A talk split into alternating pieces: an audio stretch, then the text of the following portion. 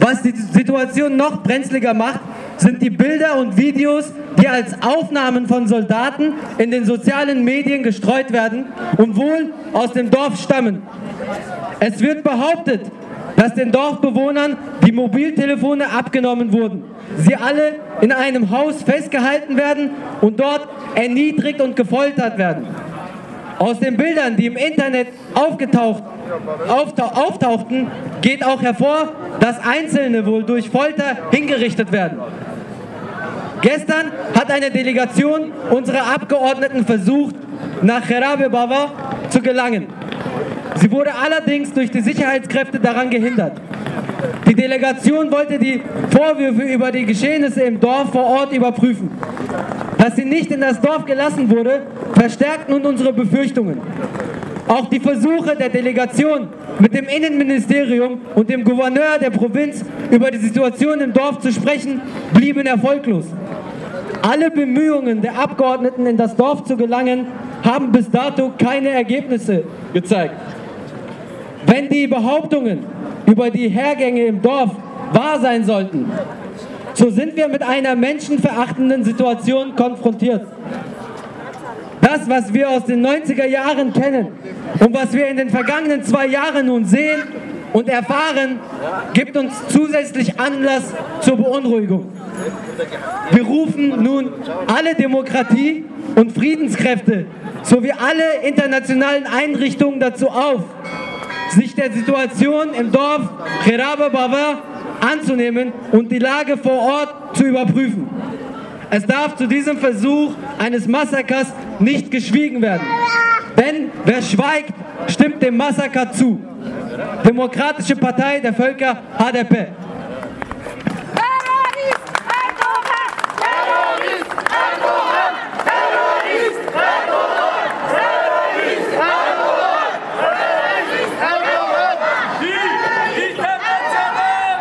Solidarität hoch!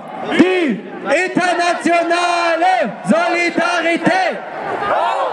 Die internationale Solidarität!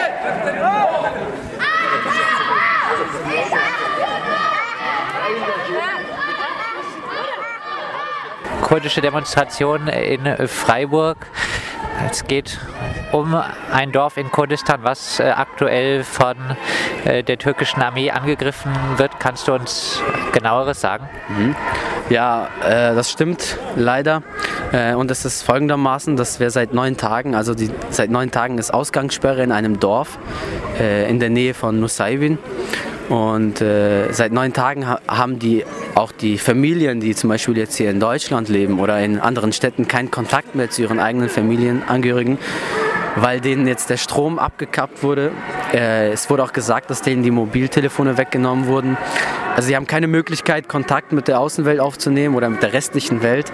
Ähm, und es gehen auch wirklich schreckliche Bilder rum, die von türkischen Soldaten gemacht wurden, Videos, wie sie, äh, wie sie kurdische wie sie kurdische Leute dort foltern, äh, es ihnen anscheinend auch Spaß macht, ich weiß es nicht.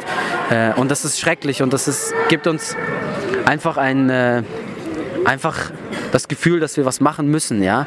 Äh, auch wenn das jetzt hier nicht allzu groß ist, es ist eine Demonstration, ja. Aber wir hoffen einfach nur, dass unsere Stimme auch die Leute dort erreicht und sie auch tapferer werden äh, und auch die Leute hier ermutigt, auch aktiver zu werden in der Sache. Ja, es ist eine schlimme Sache an sich und äh, ich finde, zu jeder Sache, die, äh, zu jeder schlimmen Sache, die passiert, muss man auch aufstehen, was sagen, was machen. Ja, das ist die Pflicht eines Menschen, so meiner Meinung nach. Was bedeutet die Lage im Dorf für Menschen, die eventuell Angehörige dort haben? Also, das ist halt jetzt so, ich kenne auch einen persönlich, äh, der ist zwar wohnt nicht hier, aber der wohnt in der Nähe von La. Ähm, der hat dort Verwandte, der hat dort Familie in diesem Dorf und äh, er ist komplett am Boden zerstört. Er weiß nicht, ob die noch leben. Äh, er weiß nicht, wie deren Zustand ist, wie deren psychischer Zustand ist, deren physischer Zustand. Ähm, es belastet einfach uns alle auch an sich, weil wir nicht wissen, wann ist dann das Dorf dran, wo ich herkomme, so in dem Sinne, weil es kann ja jeden treffen. Es ist jetzt seit äh, Monaten in der Türkei ein Ausnahmezustand.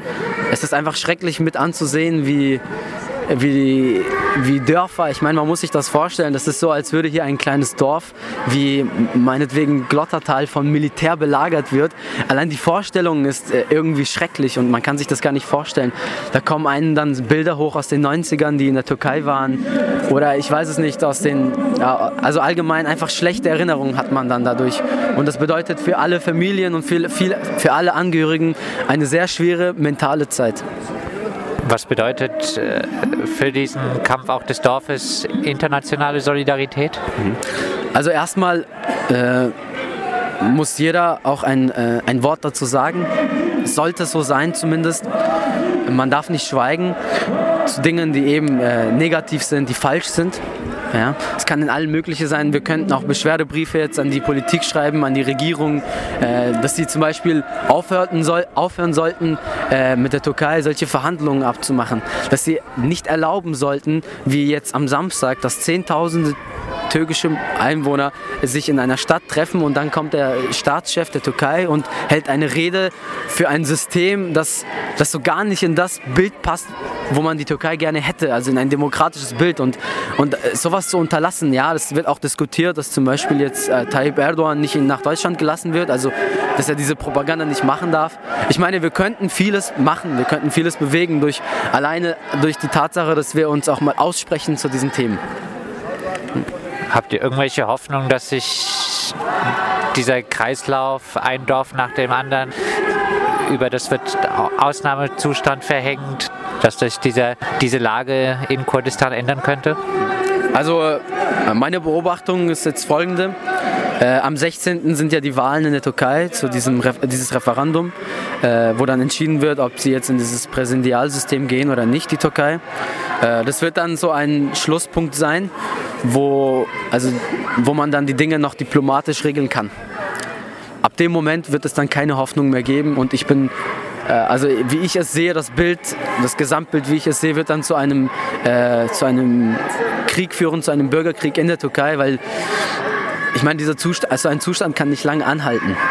Weil es ist viel, es passiert sehr, sehr viele schlimme Dinge und die Leute, jetzt wenn man von den Kindern ausgeht, die in diesem Dorf leben, äh, ich glaube nicht, dass sie sich irgendwann auch noch in ferner Zukunft zu diesem türkischen System einfinden können. Ja? Die werden mit Hass aufwachsen und das ist falsch. Wenn man mit Hass aufwächst, dann, dann kann es nicht gut enden. Ja? Und es ist natürlich nicht zu spät, noch nicht. Äh, man könnte es noch unterbinden. Dafür müsste man jetzt äh, mit äh, Abdullah Öcalan wieder ins Gespräch kommen. Man müsste aufhören, die ganze Zeit die Politiker, die eigentlich dafür sorgen sollten, dass dieser Konflikt aufhört, die ganze Zeit ins Gefängnis zu werfen. Man sollte dann aufhören, äh, Journalisten wie zum Beispiel den, äh, den deutschen Journalisten von der, ich glaube es war von der Dennis Tag Yüksel. Dennis Yüksel, genau. Äh, also Journalisten festnehmen ist an sich schon eine schwachsinnige Art und Weise mit Demokratie umzugehen. Äh, man muss, auch, also die Regierung muss eine 180-Grad-Drehung machen, ja, damit das überhaupt noch was werden kann.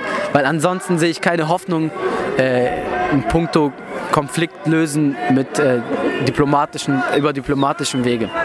Dann dir vielen Dank. Danke dir.